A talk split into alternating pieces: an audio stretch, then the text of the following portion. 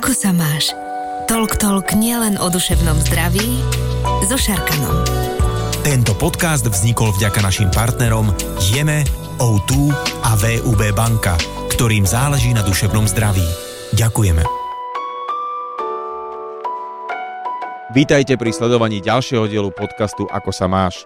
Násilie na deťoch je naozaj ťažká téma, ale my v Líge za duševné zdravie si myslíme, že napriek tomu, že teraz toho v médiách bolo trochu viacej, táto téma si zaslúži priestor. Mojím dnešným hostom bude Mária Vargová, riaditeľka Národného koordinačného strediska pre riešenie problematiky násilia na deťoch. Majka, ahoj, ako sa máš? Ahoj. No keď sa príliš nerípem v tej otázke, tak môžem odpovedať, že dobre. to je, to je aká, taká filištínska odpoveď, by som povedal. Majka, ty uh, som pozeral, že máš vyštudované psychológiu na Univerzite Konštantína filozofa v Nitre, ale si pôsobila aj v detských domovoch, uh, v krízovom stredisku a hlavne si sa venovala deťom zo sociálne slabšieho prostredia, týraným deťom. To je povolanie, ktoré, ja neviem, to sa vyberá, alebo ti to príschlo. Čo si chcela byť pôvodne, keď si bola malá? Ja som nad tým rozmýšľala, uh, snažila som sa dopátrať k tomu, že čím som chcela byť, ale vychádza mi to tak, že asi odjak živa psychologičkou. Fakt? Aj keď som možno, že v tom veku, ešte v tom detskom veku som asi nevedela úplne, čo to znamená, ale ja mám taký pocit, že ja už som si uh, plíšové zvieratka, bábiky ukladala do takej terapeutickej skupiny a že už vtedy som sa snažila nejako uh, sa nájsť v tejto profesii a príde mi to také, že asi odjak živa psychologička. Fakt, takže ty, ty si jeden z toho mála, čo poznám, že sú to, čo chceli byť, ale uh, robíš to už aj naozaj nejaký piatok a z toho terénu si uh, prešla možno akoby do, ako to nazveme, do ofisu? Áno, sedím teraz v kancelárii a pôsobím dokonca v štátnej správe. Uh-huh čo býva teda veľakrát eh, vnímané trošku dehonestujúco, štátna správa. Ale je to tak, hovorím, že ja som si prišla trošku oddychnúť do, do štátnej správy a teraz to nechcem nejakým spôsobom zľahčovať, lebo to nie je ľahká práca, nie je to oddychová práca. Ale potrebovala som si dať takú pauzu od uh, toho priamého kontaktu s klientom. Uh-huh. Uh, o psychológii sa nedá povedať, že to je také zamestnanie, že zavriem dvere a zabudnem všetko, čo bolo v tej práci a nedá sa to úplne oddeliť, že niekedy aj podvedome žijem stále s tými príbehmi a žijem stále s tými klientmi, s tými deťmi a dokonca niekedy som sa pristihla pri tom, že keď som mala napríklad klientov detí, ktoré zažili nejaké sexuálne zneužívanie a išla som napríklad do nejakého obchodného domu, kde bol detský kútik, tak som taká bola ostražitá, že kto všetko sa okolo toho kútika potlka uh-huh. a kto tam nemá byť a ako sa tie deti napríklad správajú. Takže už to bolo také, že už som potrebovala takú pauzu, ale nechcela som odísť od tejto témy. No ty si mala úplne príkladné povolanie na to, aby človek po nejakom čase mohol až vyhorieť, pretože tieto obslužné povolania práve sú veľmi náchylné, hm. keďže tam nie je veľa e, možností a zdrojov na nejaké vyváženie, na tú kompenzáciu, ako si povedala, že naozaj si čo to človek zoberie až e, domov so sebou. A na druhej strane ja som veľmi rád, keď v štátnej správe sú ľudia, ktorí poznajú terén, ktorí poznajú, ako to je v skutočnosti a práve to je dobré, že oni potom môžu hýbať tou legislatívou spôsobom takým, ktorý teda potom naspäť v tom teréne bude funkčný. Takže úplne super. A ty si teda už aj naťukla uh, tú dnešnú tému, sexuálne obťažovanie, sexuálne násilie. Momentálne teda v médiách je taký veľmi hlasný ten prípad, ktorý, o ktorom konkrétne sa nemusíme ani o ňom rozprávať, aj keď sem to asi do toho zabrdneme. Ale je to taká úplná, že ukážka toho, ako to prebieha. To znamená, že aj takéto popieranie, aj takéto, že najprv sa tá verejnosť alebo takí tí mm, činitelia tak postavia na stranu v podstate až páchateľa a až možno niekedy taký ten tlak médií uh, donúti a tá verejná diskusia zmeniť názor. Ako to vnímaš ty, ty ktorá s týmto má naozaj veľkú skúsenosť? Ja vnímam, že ak by bolo násilie také jednoduché odhaliť, identifikovať a odsúdiť, tak už by tu nebolo. Uh-huh. Takže sú to také mechanizmy, ktoré držia to násilie pri živote. A sú presne typické pre násilie. Takou veľmi dobrou pomockou je vždy si povedať, že mm, hľadajme spôsoby, ako byť na strane dieťaťa a nestavíme sa do role obhajcov nejakej mm, povesti alebo nejakého dospelého človeka, ale snažíme sa hľadať tie možnosti, ako byť na strane dieťaťa. A možno k tomu priebehu, že áno, je pri akomkoľvek odhalení sexuálneho zneužívania alebo násilia, teda nemusí byť len sexuálneho charakteru, je typické, že spoločnosť alebo bežní ľudia reagujú veľmi kontraintuitívne, lebo teda v deklar... A to mi vysvetlí, že prečo, lebo to, to ma tak zaráža, mm. že, že naozaj, že potrebujeme všetci mať nejakú až osobnú alebo nejakú blízku skúsenosť na to, aby sme um, sa vedeli vžiť do, toho, do tej situácie? Uh, áno aj nie. Uh, ja by som povedala možno, že o takých troch rovinách, ktoré sprevádzajú v podstate uh, ten proces toho prežívania. A prvý je taký, ja som si to tak pracovne nazvala, že tornado efekt. Keď pozeráme napríklad správy z USA, že tornádo niekde vykinožilo celé mesto, boli tam straty na životoch a tak ďalej, je nám to ľúto, pozeráme sa, snažíme sa vyjadriť nejakú spolupatričnosť s tými obeťami, ale nezačneme si stavať doma kryty, nezačneme doma riešiť to, že čo budeme robiť my, keď príde tornádo, pretože vieme, že nemôže prísť. Mm-hmm. A že je to proste ďaleko od nás. Je vnímame to, že to je niečo, áno. čo sa nás nemôže týkať. Áno. Uh-huh. Potom je taký ten uh, druhý fenomén a to je uh, v podstate uh, neskutočná bolesť, ktorá sprevádza uh, Eh, odhalenie násilia aj prežívanie násilia, pretože ak sa to stane dieťaťu, tak tá bolesť nie je len toho samotného dieťaťa, ale aj všetkých jeho príbuzných, aj všetkých tých ľudí. Eh, je tá bolesť spojená aj s tým, že nedokázali sme ochrániť to dieťa a je to naozaj eh, príliš ťažké, takže je to doslova až nepriateľné. A doslova až nepriateľné. Čiže to je také, že odmietame to, lebo to, lebo to príliš bolí. Lebo je to jednoduchšie odmietnúť mm-hmm, to. Mm-hmm aj na prežívanie, aj pre mm, teda tú celú rodinu, aj tú spoločnosť. A potom je tam taký tretí fenomén a to je uh, v podstate ten spoločenský tlak, ktorý vzniká nielen na dieťa, ale aj na rodinu. Radšej o tom nehovorme, aby sme si nemuseli teda pripustiť, že žijeme v takej spoločnosti, ktorá toto dopustí, ale radšej to nehovorme, lebo z toho bude zlé, lebo z toho budú následky, lebo páchateľ toho násilia si môže z toho niečo odniesť, napríklad väzenie alebo nejaký dlhoročný trest, alebo teda aj to pošramotenie povesti a tam sme potom veľmi opatrní a je tam tá tendencia stavať sa na, na stranu o, toho páchateľa. A ešte by som chcela možno že povedať, že v tej deklaratívnej mm, podobe vieme odsúdiť všetci násilie. Vieme si teraz povedať od stola, že násilie je zlé na deťoch a to povie si každý mm-hmm. bežný človek, každý normálne zmýšľajúci človek. Ale keď už sa s tým stretne, tak zrazu to začne s nami takto lomcovať a všetky tieto aspekty nám vstupujú do života zrazu. Mm-hmm. Že, že možno to dieťa má, ale veď možno ho provokovalo, alebo, alebo nemala tam chodiť, alebo prečo sa vlastne až teraz ozýva a všetky tieto veci. K tomu prídeme mm-hmm. a, a máš nejaké možno štatistiky, že a, ako teda je mm-hmm. na tom svet, Európa, Slovensko? Ja veľmi nerada uh, spomínam štatistiky, pretože tie čísla sú také obludné, až by som povedala, že o to viacej sa snažia ľudia popierať túto problematiku, ale možno, že by som dala do pozornosti štatistiky Rady Európy, ktorá má kampaň jedno z piatich, ktorá hovorí, že jedno z piatich detí zažíva nejakú formu sexuálneho násilia. Jedno z piatich? Áno. Tak to je obludné. Ako som, to, ja som čakal, keď hovoríš, čo je jedno z piatich, že čo z toho vypadne. Čiže každé piaté dieťa a, zažije za svoje detstvo istú formu, lebo tých fóriem, k tomu prídeme, mm. je, alebo tá škála je veľmi e, široká. Ano. Nemusí to byť samotný taký ten sexuálny akt, ako si ho nejak vieme mm. predstaviť, že aha, tak toto už je ten sex, ale to násilie, alebo to obťažovanie, alebo niečo, čo, čo môže spôsobiť traumu z hľadiska toho sexuálneho obťažovania násilia, tak to je asi široké. Čiže každé piaté dieťa. Áno. Čiže keď to je európske, my tam patríme, to asi bude plus minus aj u nás veľmi podobné. Je to štatistika Rady Európy, kde patria všetky v podstate krajiny Európy okrem Bieloruska. Mm-hmm.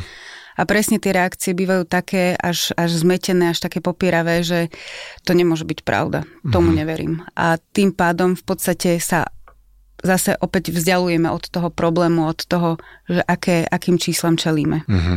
A teda poďme, keď sme pri tom si tak nejak eh, povedať, čo môžeme považovať za sexuálne násilie, obťažovanie mm-hmm. versus, čo mu hovoríme znásilnenie, lebo tam mm-hmm. je už ten akt toho prekonania odporu a pr- priamo uh, Čomu sa hovorí, že sexuálne násilie? Kedy to môžeme do tejto kategórie dať? Sexuálne zneužívanie, Alebo sexuálne zneužívanie. násilie uh-huh. a, a znásilnenie.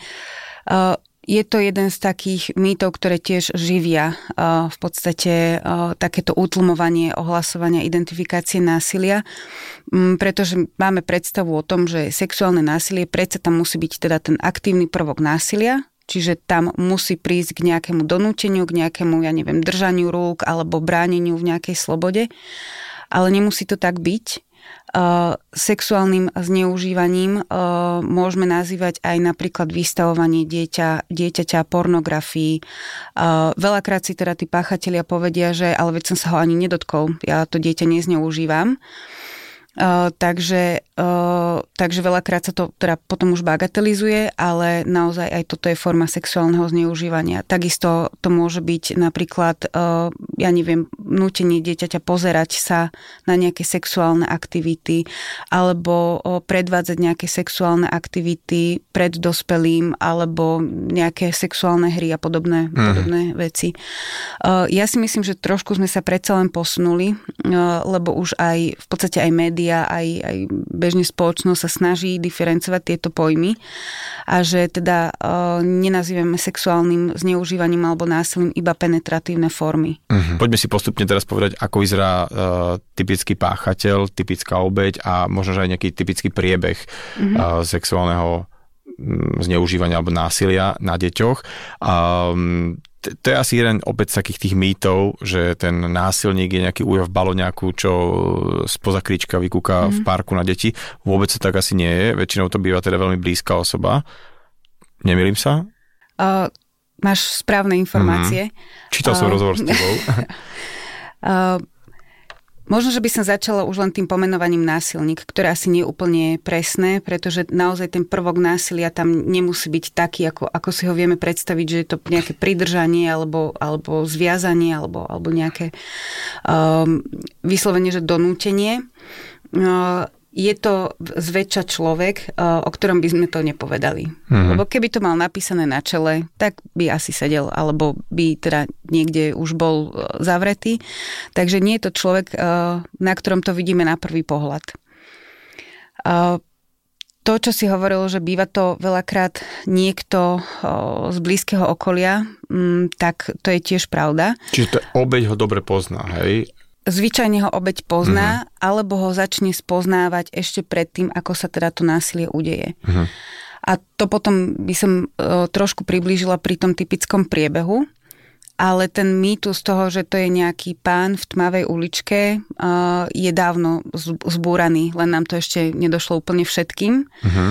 Uh, veľakrát je to uh, práve taký človek, ktorý má uh, nejaké sociálne zručnosti, vie byť čarmantný.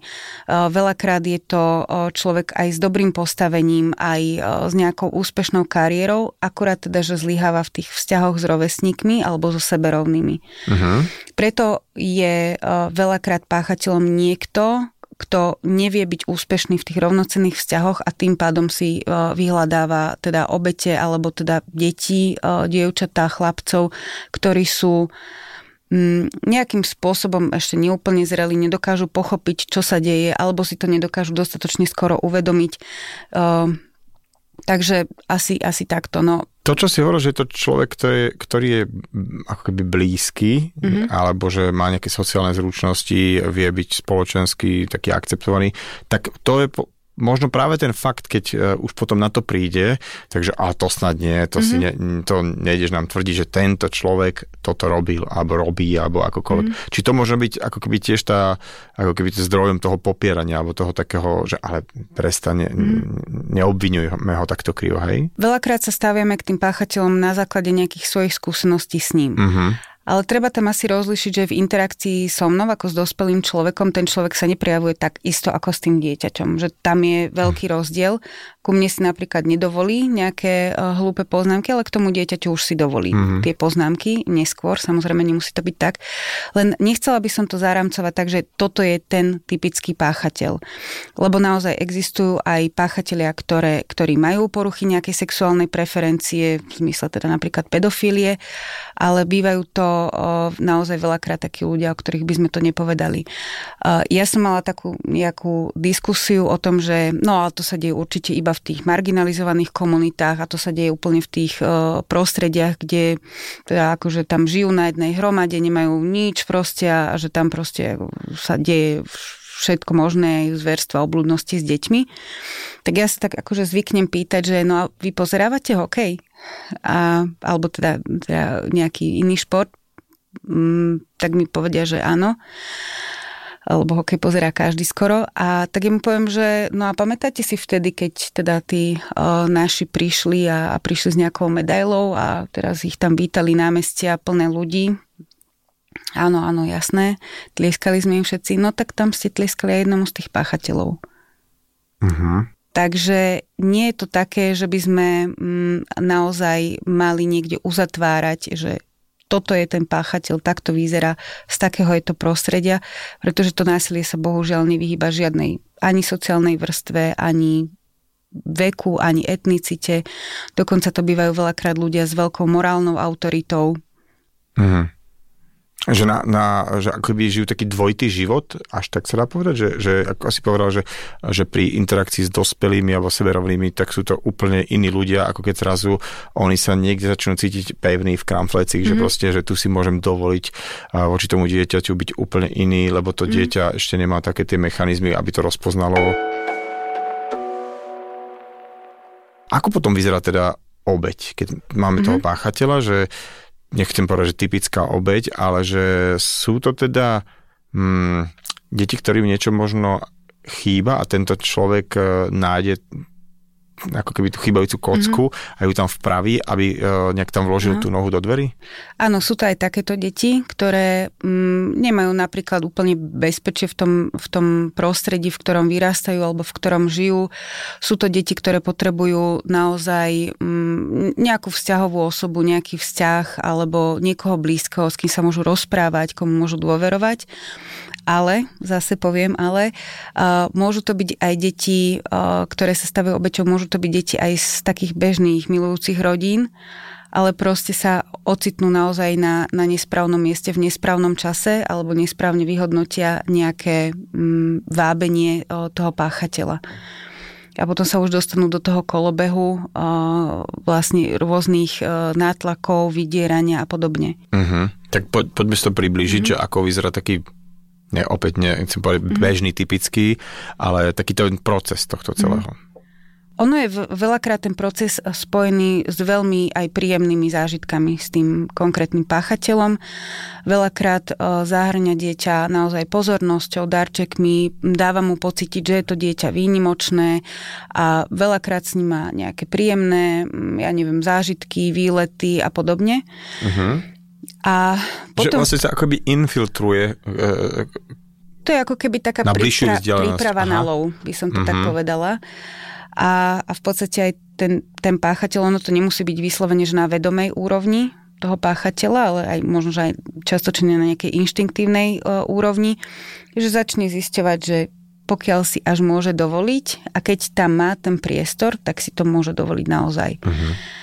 Takže uh, nevyzerá to tak, že teraz ja dieťa zavlečiem ako páchateľ do nejakého kabinetu v škole alebo do nejakej naozaj tej tmavej uličky alebo niekam a tam mu spravím nejakú zlú vec, jednorázovo alebo aj, aj opakovane. Ale to dieťa sa bohužiaľ dostáva do takých situácií, že, že na začiatku to naozaj vyzerá ako príjemný, výnimočný vzťah, mnohokrát je to spojené naozaj s veľmi, veľmi pozitívnymi zážitkami. Príklad, že dajme tomu, že ten e, človek obdarúva nejakým, mm-hmm. nejakým pozornosť, darček, uh, presne ako si povedal, že je to nejaký výlet, alebo dajme tomu, že rodičia ti nedovolia mobil, no tak to ja by som ti dva kúpil, keby som bol tvoj ocko, alebo takto. Mm-hmm. Čiže, čiže je to také namotávanie v podstate a, a nejaké keby navezovanie nejakej dôvery vzťahu mm-hmm. a je tam také, že toto je také naše malé tajomstvo, alebo že...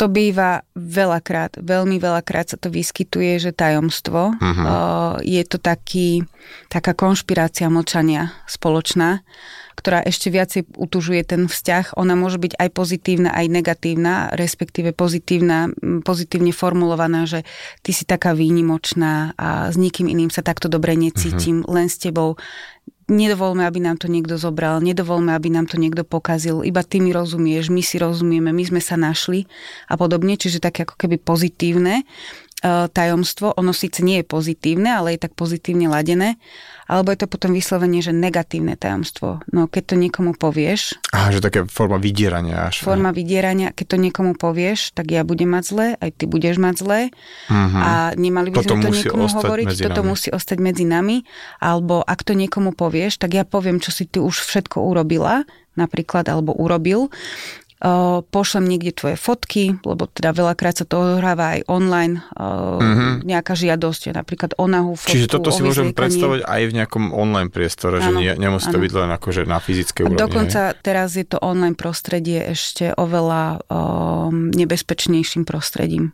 Áno, akože obidvaja sme asi videli a predpokladám, že mnohí, ak to nevidel, tak by si to mal pozrieť ten český film v síti. Mm-hmm tak to si, ja som si to musel pauznúť asi trikrát, lebo to som neveril, že sa na to pozerám, alebo že to sa to deje mm-hmm. a to mi prišlo, že, že fíha, vieš, že, že keby to bolo, že a 30 chlapov sa chytilo, ale 3000 za nejaké mm-hmm. tri, že vlastne, že oni nemohli pokračovať vo filmu.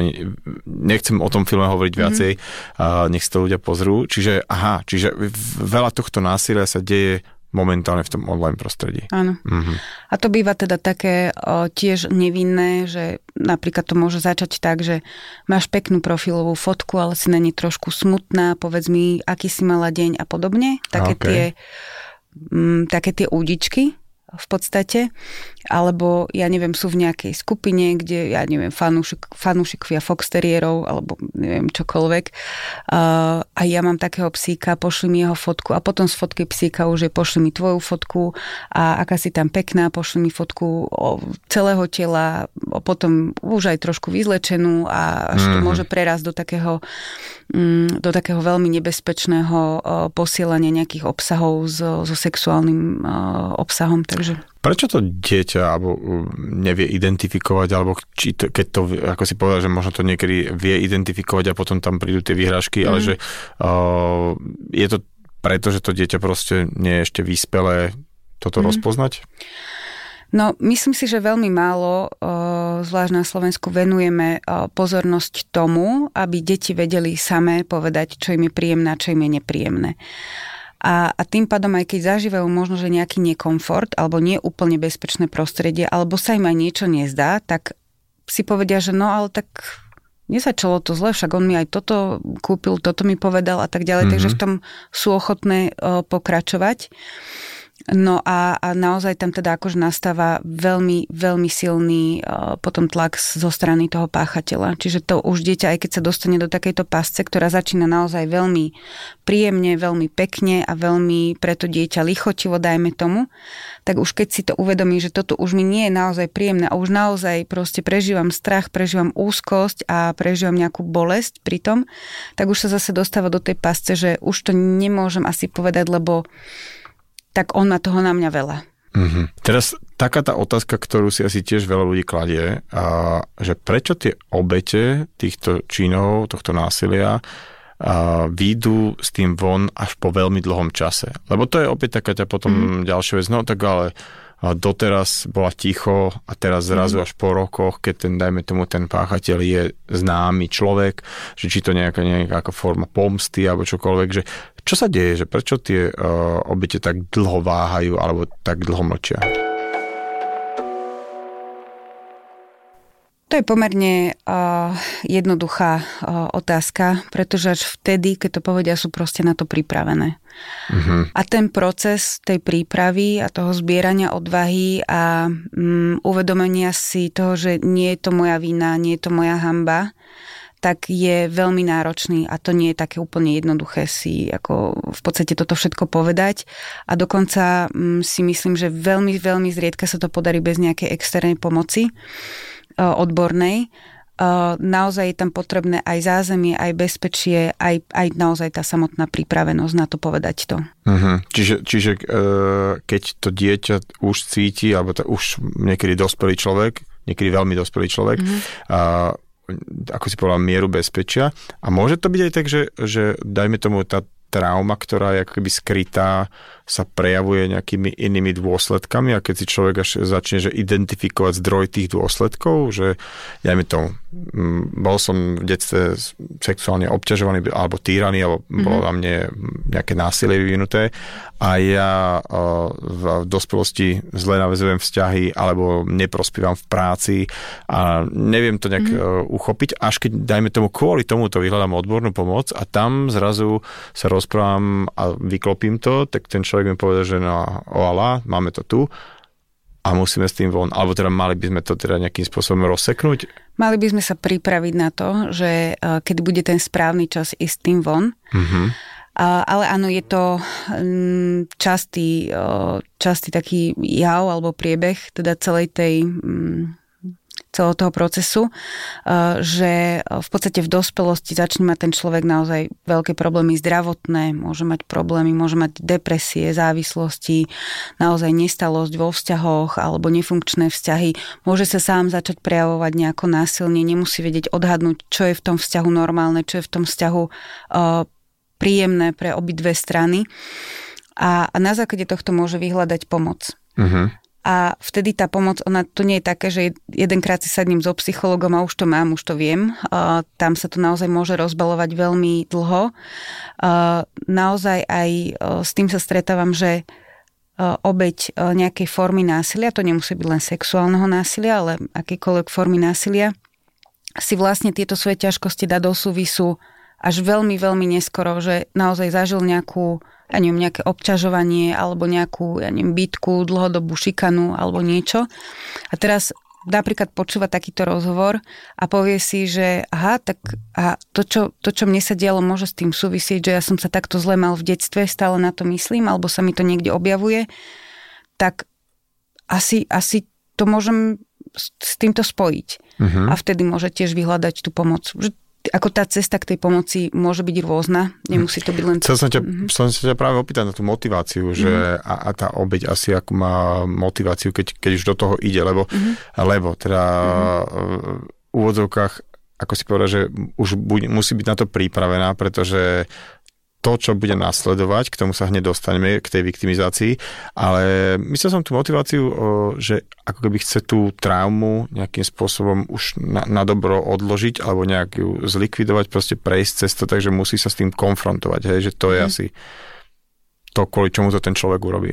Nie je tam, lebo to bola tá otázka, už som to spomenul raz, že či máte také prípady, alebo že ak percentuálne uh, sú tam možno nejaké krivé výpovede, alebo sú tam nejaké také, že motív, že pomsty, že či to vôbec býva, že vlastne ja si tu takto žijem a ten, kto ma v detstve obťažoval, tak ten je na tom výslný, dajme toho, vidím ho v médiách, tak teraz mu, mu to nejak takto osolím. No, akokoľvek sa snažíme uzamknúť traumu do mm-hmm. nejakého takého izolovaného, ja neviem, boxu s nejakými akože nepríjemnými spomienkami, tak uh, ono ten, ten box alebo teda nejaká tá krabička začne presakovať a začne mm-hmm. presakovať rôznymi spôsobmi. Preto je tá pomoc nevyhnutná uh, vyhľadať ju. Uh, čo sa týka ohlasovania násilia, tak ja rozumiem tomu, že ten proces je veľmi náročný, veľmi ťažký a veľmi bolestivý aj veľakrát oživovanie si spomienok. Napriek tomu si myslím, že žiadne násilie by nemalo ostať nepovšimnuté o to dôležitejšie dbať na to, aby ten človek, keď sa rozhodne, že áno, už som pripravený alebo chcem ísť tým von, aby stále mal nejakú sprevádzajúcu osobu, nejakú bezpečnú osobu, aby aj počas toho celého procesu odhalovania násilia, nahlásenia násilia, výsluchov a podobných týchto záležitostí, ktoré sú preto nevyhnutné, aby stále mal niekoho blízkeho pri sebe. A čo sa týka tých motivov, tak motiv pomsty, mm, býva, um, alebo teda ja, ja sa s ním až tak veľmi nestretávam, že teda, že toto by bola nejaká primárna motivácia, že on si teraz akože žije nejaký šťastný život a ja som tuto úplne nešťastný v kúte, zronený s depresiami a so závislosťami, tak ja to teraz idem na ňo vybaliť. Ako nevylučujem to, že môže byť aj takáto tá motivácia, ale ja sa s tým až tak veľmi nestretávam. Skôr sa stretávam s tým, že áno, teda akože jednak teda sú ťažkosti a, a proste človek chce uzavrieť tú traumu a chce, aby bola uzavretá tak, že ten páchateľ minimálne je konfrontovaný s tým, že ja som na to nezabudol, pamätám si to a zaslúžiš si trest, hej, že akože toto pomenovanie, že nie ja ako obec si zaslúžim nejaký trest a utrpenie, ale ten páchateľ. Čiže toto je jedna taká z tých foriem uzavretia, ale veľakrát tá motivácia je spojená napríklad aj s inými osobami.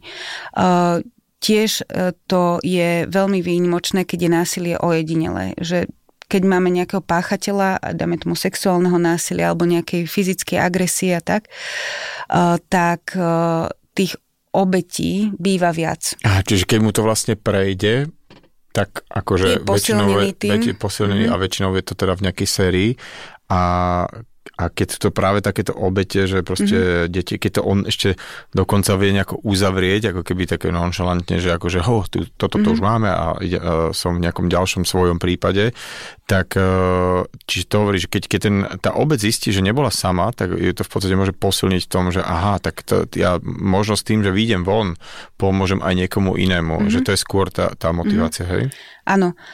Ja by som ako nerada hovorila o nejakej zodpovednosti, že um, ten, ten človek v podstate, aj keby s tým nevyšiel von, tak to nie je jeho zodpovednosť, mm-hmm. že sa mhm. to násilie deje, to je zodpovednosť vždy toho páchateľa. Mm-hmm. Ale uh, veľakrát je takým povzbudením to, že ja neviem, vydávam toho páchateľa v spoločnosti s, nejakou, uh, s nejakým dieťaťom približne v mojom veku, keď sa mi to stalo a ja teraz akože chcem, aby to prestal robiť. Takže aj toto môže byť tá mhm. motivácia, mm-hmm. alebo strach o, o, o nejakých svojich, ja neviem, keď keď sa to deje v tej, v tej biologickej rodine alebo v, teda v tej takej bližšej rodine, tak mám mladších súrodencov, tak akože uh-huh. nechcem, aby, aby sa im to stalo. Ale znova by som chcela zdôrazniť, že napriek tomu, aj keby sa teda tá obed neodhodlala to povedať a že by si to nechala pre seba a že by to nebola pripravená na to otvoriť to, tak to, že sa to násilie deje ďalej nie je zodpovednosť tej obete. Uh-huh ale je to zodpovednosť vždy toho páchateľa. Mhm, vždy. Mm-hmm. Ty si už naznačila tú viktimizáciu a, um, a to je ďalšia taká tá mm-hmm. vec, že uh, dajme tomu, ten človek si žije úctyhodný život, má nejakú svoju rodinu a teraz uh, Niekedy práve aj až to okolie, dokonca aj rodiny príslušníci alebo nejakí takí tí blízki ľudia, že no ale si si vedomý alebo vedomá toho, že teraz keď to otvoríme a pôjde to ďalej, tak ten človek možno pôjde do väzenia a teraz tie jeho deti budú mm-hmm. bez otca pár rokov a tak ďalej, že vlastne pokazíš niekomu rodinu alebo rodinné šťastie. Čiže je tam vystavený ten človek tá obeď, ktorá sa teda akože rozhodne istým von, mm-hmm to je preto tá nutnosť tej blízkej osoby, hej, že, ktorá to sprevádza a mm-hmm. drží ho od tohto ďalej, alebo ako si to myslela?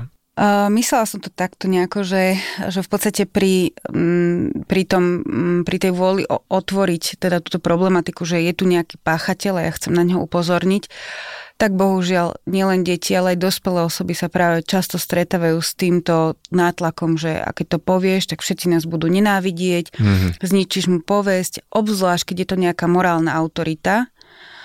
Nechcem teraz akože zabrať do katolíckej cirkvi, ale, ale aj tam teda je to veľmi náročné, ale aj príslušník rodiny, samozrejme otec detí, alebo niekto, kto má významné postavenie mm-hmm. v nejakej komunite, tak veľakrát ako keby, že ale keď toto povieš, tak, tak on bude za to trpieť a jeho povesť utrpí a, a rodina utrpí a doba si pôjde a čo bude s tými deťmi a podobné veci akože sprevádzajú naozaj teda ten úlak z toho, že ten človek by mohol byť páchateľom, ale je vtedy dobré uh, si uvedomiť aj povedať nahlas uh, tomu človeku, kto sa rozhodne otvoriť túto problematiku, že on nepôjde do basy za to, že ty si to povedal alebo povedala, ale za to, čo spravil. Mm-hmm. A trošku odňať tú zodpovednosť za, za trest, lebo každá, každá obeď alebo každé, každé dieťa, každá obeď e, toho násilia je naozaj akože bombardovaná rôznymi pochybnosťami. A trošku tieto pochybnosti odľahčiť aj tak tá, aj teda odstraniť tú zodpovednosť za to, že nie za to, že ty si to povedala, ale za to, že on to spravil. Čo sa deje u obete, akože z hľadiska nejakej traumy, že čo sa, čo sa stane s tým mm-hmm. človekom, ktorý niečím takýmto prejde, že je to teda nejaká okamžitá trauma, alebo je to niečo, nejaký, ako keby sprvu iba nejaký ako keby nepríjemný alebo nejaký zážitok, ktorý mm. sa neskôr vy, akože pretaví do nejakej traumy a potom tá môže spôsobovať ďalšie problémy, úzkosti a nejaké, mm. ja neviem, Uh, tak tým, že uh, napríklad je to sexuálne násilie, ale aj fyzické násilie, dajme tomu v rodinách alebo um, kdekoľvek, nebýva vyslovene iba nepríjemné a nebýva vyslovene spojené iba s tým jedným nepríjemným zážitkom, ale je tam kopec takých tých pozitívnych zážitkov tak e, sa nemusí ani ten následok prejaviť okamžite. Existuje tzv. asymptomatické obete, na ktorých teda sa neprejavuje na, na prvý pohľad a hneď v tom, v tom začiatku v podstate žiadna taká významná zmena alebo voľným okom viditeľná zmena, že skôr tá prebieha nejako vo vnútri e, toho človeka. A e, ešte raz otázku. Že čo, čo, čo, čo, čo sa stane, keď, keď čo, mm. dajme tomu, dieťa mm. má takýto zážitok, mm. Ten zážitok skončí, že či, a, a už si mi na to vlastne odpovedala, že či automaticky nastupuje nejaká fáza, alebo, alebo to sa môže tiahnuť ako keby mm. dlhé roky, ako keby, e, presne ako si povedala, v takej škatulke sa tom odloží a potom to začne presakovať, mm. alebo že, že aký typ traumy vlastne toto je? Tak tým, že v podstate je človek veľmi rozumná bytosť, tak aj pri akýchkoľvek ťažkých zážitkoch nastupujú aj obranné mechanizmy. Mm-hmm. Že tie trošku, ako keby tak trošku aj, aj môžu tlmiť tú, tú mm, traumu, pretože sa snažím brániť proti tomu, že aké to je až hrozne zlé. A veľakrát napríklad takýmto obranným mechanizmom býva aj uh, tzv. ilúzia omilostenia, že ja mm, ako dieťa, ktoré zažijem nejaké fyzické násilie v domácnosti alebo nejaké sexuálne násilie, nechcem z tej rodiny odísť, ale chcem, aby to oni prestali robiť. A taký typický, akože napríklad taká tá ilúzia o milostenia, že ja, ja si predstavím, že teda oni to prestanú robiť že a, a prestane to byť. A takým typickým príkladom ako v inej, v inej paralele môže byť napríklad, že keď je odsúdený e, na smrť a v USA teda tu máme s filmov napozerané, tak on si je teda vedomý toho, že je odsúdený na smrť, už tam sedí na tom elektrickom kresle a zvoní ten telefón a on na poslednú chvíľu vždy dúfa, že to bude ten guvernér alebo senátor alebo kto to tam volá, ktorý povie, že omilostiť, nepopraviť. A takisto to aj toto dieťa môže prežívať, že nečaká, že, že proste ako teraz e, príde to vyšetrovanie, prídu policajti, ale očakáva od toho páchateľa, že to proste prestane robiť, že to prestane existovať a že teda vyviazne z celej tej situácie s tým, že je to vlastne OK a uh-huh. netreba potom už s tým ani nič robiť, tým pádom, lebo už to prestalo. Uh-huh. Nemusím odchádzať z rodiny, nemusím to nahlasovať, nemusím podstupovať tieto všetky tortúry uh, na polícii a podobne. Takže, no a čo sa týka vlastne toho mm, toho prežívania, tak už len teda samotný ten akt násilia a, alebo zneužívania spôsobuje obrovský zmetok, obrovskú bolesť pre to dieťa, a, s ktorým sa ťažko vyrovnáva a potom teda keď tam nastupuje ten tlak spoločnosti a to spochybňovanie a, a rôzne teda také nástroje, ako ho naozaj umlčiť, ako tú vínu hodiť na ňo, tak to je ďalší nápor na psychiku. Veľakrát sa obete násilia ocitajú úplne osamotené, pretože buď teda nemajú sa s kým o tom porozprávať, nemajú to komu povedať, uh-huh. čiže tam je ešte aj tento aspekt osamotenosti. Takže tam toho tak strašne veľa uh, na prežívanie, že um, neviem, či sa to dá Teraz sa asi v podstate univerzálne na a, mm-hmm. akejkoľvek forme násilia. Či, či to bolo presne nejaké bytie, ubližovanie, mm-hmm. alebo či to bol nejaký sexuálny delikt, akýkoľvek. Aký ešte ďalší mýtus uh, ohľadom tejto témy sexuálneho násilia alebo zneužívania detí uh, panuje v spoločnosti, ktorý ty vnímaš a je škodlivý? Je to práve ten obrázok obete, že veľakrát si to predstavujeme tak, že aj tá obeď sa musí nejakým spôsobom správať, aby sme ju my, akože ľudia voľným okom dokázali identifikovať ako obeď. Takže by sa vôbec nemala nikdy smiať To je, to je základ, že ak tá obeď sa nejako smeje alebo má nejaký šťastný život, tak to nemôže byť obeď predsa, že pretože obete musia sedieť v tom kúte a musia plakať neustále. Uh-huh. Potom je tam taký ten mýtus toho, že na prvý pohľad to vidíme, že to dieťa má modriny, je, je zanedbané, a je, ja neviem, ufulané, alebo proste akože to je proste vidno na tom dieťati, že niečo s ním nie je v poriadku, to tiež nie je pravda. A potom je to presne v týchto reakciách, že ak sa dieťaťu stane niečo zlé, tak máme tak akože pocit, že by to dieťa malo okamžite protestovať, okamžite vedieť rozpoznať to nebezpečenstvo a okamžite to niekomu nahlásiť. A okamžite sa dožadovať tom, toho, aby to bolo vyšetrené, ešte aj správne, aby to bolo vyšetrené a aby sa ho niekto zastal. Takže ak toto tá obeď uh, nesplňa, čo nikdy nesplňa, uh-huh. tak máme tak tendenciu myslieť si, že tak to asi nie je obeď. Uh-huh. A teda na tej spoločenskej úrovni tomu rozumiem, ale na takej tej malej domácej úrovni, že čo môžeme rodičia, ktorí máme dospievajúce deti, robiť preto, aby sa to, dajme tomu, nestalo u nás doma, alebo teda, myslím, u nás doma, že dajme tomu našim deťom v táboroch, alebo pri mm-hmm. kružkoch, alebo kdekoľvek, alebo teda, aké sú možno také možnosti prevencie? Tak e, pri prevencii e, je asi kľúčový vzťah práve v tej rodine a práve s rodičmi a s blízkymi osobami, ktoré by mali vytvárať pre dieťa také prostredie, že aj nepríjemné veci dokážem povedať tým rodičom ako dieťa a dokážem alebo mám priestor rozprávať o takých veciach, kde som si neúplne istý, že či z toho nebude mať zle. Uh-huh.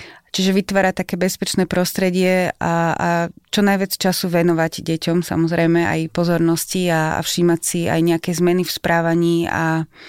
Čiže keď dieťa príde s niečím a uh, povie takú vec, že mám pocit, že by som mohla zhúkať, tak to vám nemám urobiť, pretože ak mi dôveroval a povedal mi to, tak to by bola taká tá reakcia, že na budúce ti nepoviem nič. Hej? Mm-hmm. Čiže, čiže byť otvorený tomu, že čokoľvek to dieťa mi prinesie a zdôverí sa mi s akoukoľvek vecou, tak vlastne mám byť v tomto citlivom veku veľmi ako keby dávať dole nohu z plynu, že dobre, dobre, že mm-hmm. uh, pozbudiť jeho odvahu, že mi to prišiel povedať. No ja si uvedomujem, že to je uh, veľmi jednoduché povedať mm. a mhm. veľmi ťažké zrealizovať, lebo proste niekedy sú tie situácie také, že naozaj aj rodičia sa veľakrát nahnevajú a prelaknú a tak. Ale bez ohľadu na to, aká príde reakcia, tá bezprostredná, že aj keď teda ten rodič si to nevie, asi veľmi zriedka si to vie tak povedať, že tak OK, predýcham to, zareagujem správne, lebo mm. Toto, je, toto je správne. Tak aj keď príde napríklad taká ostrejšia reakcia, tak počase, keď sa už tá situácia trošku ukludní, tak sa s tým dieťaťom porozprávať, že áno, tak ako... Mm, vytočilo ma to? Vytočilo ma to, nahnevalo ma to, mhm. nebolo to správne, čo si urobila alebo urobila. Nehovoriť, že ty si zlý, ale to, čo si urobil, je zlé, alebo ty si zlá, to, čo si urobila, je zlé. Ale samozrejme potom ešte aj dodatočne minimálne teda oceniť to, že ďakujem ti, že si mi to povedala, budem rád, keď aj na budúce a je tu, je, som tu pre teba, mám ťa rád aj tak. Uh-huh, uh-huh. Dobre, aké sú také nejaké varovné, možno také signály dybové, uh-huh. ktoré treba vnímať že by sa niečo mm. mohlo diať, lebo mm. predsa len uh, od istého veku tie, strácame takú istú ako keby kontrolu, alebo mm. ten kontext dieťaťom je to prirodzené, pretože uh, viac tie iné kolektívy, či už školský, alebo um, krúžky, športy, tak dieťa tam je aj častejšie, aj viac nejakou pozornosťou doma sa už väčšinou chodí vyspať, najesť, mm. nejak zaopatriť a čo si mám všímať, alebo čo si máme všímať rodičia? Zmeny to je o teda nemyslím tým, že zmenu, že si dá nové náušnice alebo mm. si mhm. prefarbí vlasy, ale sú to také trošku vážnejšie zmeny v povahe, v správaní, vo vyjadrovaní. Potom sú to tajomstvá určite. Ak to dieťa má nejaké tajomstvá, tak tiež by som zbystrila pozornosť a asi od m, takého čo najmenšieho veku učila deti, že je OK mať tajomstvá, ale tie tajomstvá ti nemôžu spôsobovať trápenie, bolesť, strach a cez takéto nejaké fyzické emócie, ktorým tie deti rozumejú, hovoriť, že je v poriadku, keď máš tajomstvo so spolužiačkou, že ste niečo, ja neviem, vyparatili, alebo že niečo plánujete nacvičiť, alebo ja neviem, proste. Takže toto je v poriadku, ale, ale proste tajomstvo, ktoré ti spôsobuje strach. stres a mm-hmm, strach. Stres. A to dieťa vie, čo je strach, každé už skoro, teda v tom veku, keď už vie aj rozprávať, tak vie, že toto je nepríjemný pocit a keď ti takéto tajomstvo spôsobuje takýto nepríjemný pocit, tak nám to príď povedať. Uh-huh, na to sme tu. Myslíš si, že by uh, istá forma edukácie mala prebiehať normálne na školách, alebo že by to malo byť až v osnovách, keďže to číslo má stále, akože ešte stále mm. na to myslím, že mhm. je jedno z piatich. Je to vysokánske číslo, to znamená, že ak je 20 detí v triede, to znamená, že 4 deti sa za svoj život stretnú s niečím, mm-hmm. tak že či by teda aj možno v osnovách, alebo v teda, neviem, či priamo v nejakom predmete, ale že teraz si ja neviem predstaviť, v ktorom predmete by to malo byť, či to by malo byť nejaká sexuálna výchova, alebo či by to malo byť, um, ja neviem, nejaká etika, alebo čokoľvek, kde by sa o tomto uh, vedelo otvorene hovoriť, aby sa v úvodzovkách zmenšoval taký ten akčný rádius tých páchateľov, pretože ak by deti boli na to citlivejšie, že aha, toto, tento újel mi niečo tu ponúka a niečo, že by to vedeli nejakým spôsobom identifikovať. Ja si nemyslím, že by sme sa mali, alebo že by sme mali byť takí, akože, že iba škola, hej? ale podľa mňa takéto rozhovory o, s dieťaťom patria do skoro každej oblasti jeho života, hej? že tam uh, je veľa ľudí, s ktorými sa to dieťa, s ktorými sa to dieťa stretáva, napríklad tréneri a, a učitelia samozrejme tiež, ale krúžky rôzne a, a teda je tam, je tam veľa takých osôb, ktoré majú uh, taký vplyv v podstate. Aj mhm. vplyv mm-hmm. na to dieťa, ale m, sú veľakrát pre tie deti aj vzorom mm-hmm. alebo nejakým takým Niekedy je väčšia autorita. autoritou. Mm-hmm. Mm-hmm. Takže si myslím, že áno, na školy to určite patrí a nemyslím si, že by som ja akože vedela povedať, že do týchto osnov to treba pod takýmto a takýmto názvom zaradiť, to, to asi nie. Ale to učiť deti, že čo ti je príjemné, čo ti je nepríjemné a ako na to reagovať, tak to určite patrí do nielen školy, určite aj školy, ale aj do, do ostatných e, oblastí života a hlavne teda do rodiny. To, že sa teraz rozprávame práve o tejto téme, tak mm, áno, je to aj vďaka tomu, že momentálne je toho viacej v médiách a možno využívam aj Liga za duševné zdravie, ktorá sa mimochodom jedna z prvých naozaj veľmi uh, hlasno postavila na stranu obete alebo obetí. A je to asi dobré, že keď uh, sa niečo takéto stane, aby tá diskusia prebiehala hlasnejšie, aby naozaj možno aj tá verejnosť sa začala zaujímať viac o túto tému, pretože tá štatistika je hrozná. Jedno z piatich, to znamená, že to týka naozaj každého z nás vo svojom okolí. Mm. Určite nejaké dieťa môže byť. Ďakujem ti veľmi pekne za tvoj čas. Naozaj viem, že toho máš veľmi veľa. Ja verím, že určite, e, keďže máš tie skúsenosti z terénu, aj tú legislatívu budeš pripravovať takú, aby teda bola na strane obeti, nie na strane no, Ja až tak nie legislatívu, skôr tie systémové nejaké nastavenia. Ale uh, počas toho rozhovoru si sa ma veľa pýtal na také, teda aj rodičovské nejaké praktické veci. A ja som si teda všimla, že hostia prinášajú nejakú literatúru. To áno. áno. Už sa mi to tu kopí celkom. Tak uh, ja som tak na to myslela, aj keď sme sa pripravovali v podstate na tento rozhovor, že veľa tých otázok bolo takých práve rodičovských a takých dosť osobných, tak ja som priniesla takú knižku, ktorá práve hovorí o, o taký pekný príbeh o, podaný v Beletrii, nie je to odborná knižka, je to Beletria. Je to môj jeden z najobľúbenejších uh, autorov, Fredrik Bachmann. Uh-huh. Je to knižka Medvedovce, ktorá píše uh, o mestečku, kde bol najdôležitejší hokej, až kým prestal byť najdôležitejší. A je tam uh, vykreslený hm, vzťah rodičov s dieťaťom, ktoré zažilo násilie veľmi takou peknou priateľnou formou, ale aj vzťah celého mesta a celej spoločnosti voči rodine, voči dievčaťu a je tam aj taká trošku nádej do budúcnosti v tej mm-hmm. knižke. A je to pre rodičov, alebo je to aj pre deti, si myslíš? Je to aj pre, pre rodičov určite, mm-hmm. ale aj pre mm, profesionálov, lebo naozaj ten príbeh je veľmi pekne uh, vykreslený veľmi takou priateľnou, čitateľnou formou, ale určite aj pre takých tínedžerov a starších trošku, mm-hmm. uh, alebo mm-hmm. adolescentov. Takže... Mm-hmm. Ďakujem ti krásne, takže neviem, na ktorú, na túto kameru, teraz tu sa skriem za tú knihu, Medvedovce. Ďakujem ti krásne ešte raz, takže už sa mi rozširuje moja zbierka, asi nejakú knižičku si budem musieť zaopatriť. Ešte raz mojou dnešnou hostkou v podcaste Ako sa máš, Ligy za duševné zdravie bola Maria Vargová. Díky. Ďakujem aj ja. Ako sa máš? Tolk Tolk nielen o duševnom zdraví so Šarkanom. Tento podcast vznikol vďaka našim partnerom Jeme, O2 a VUB banka, ktorým záleží na duševnom zdraví. Ďakujeme.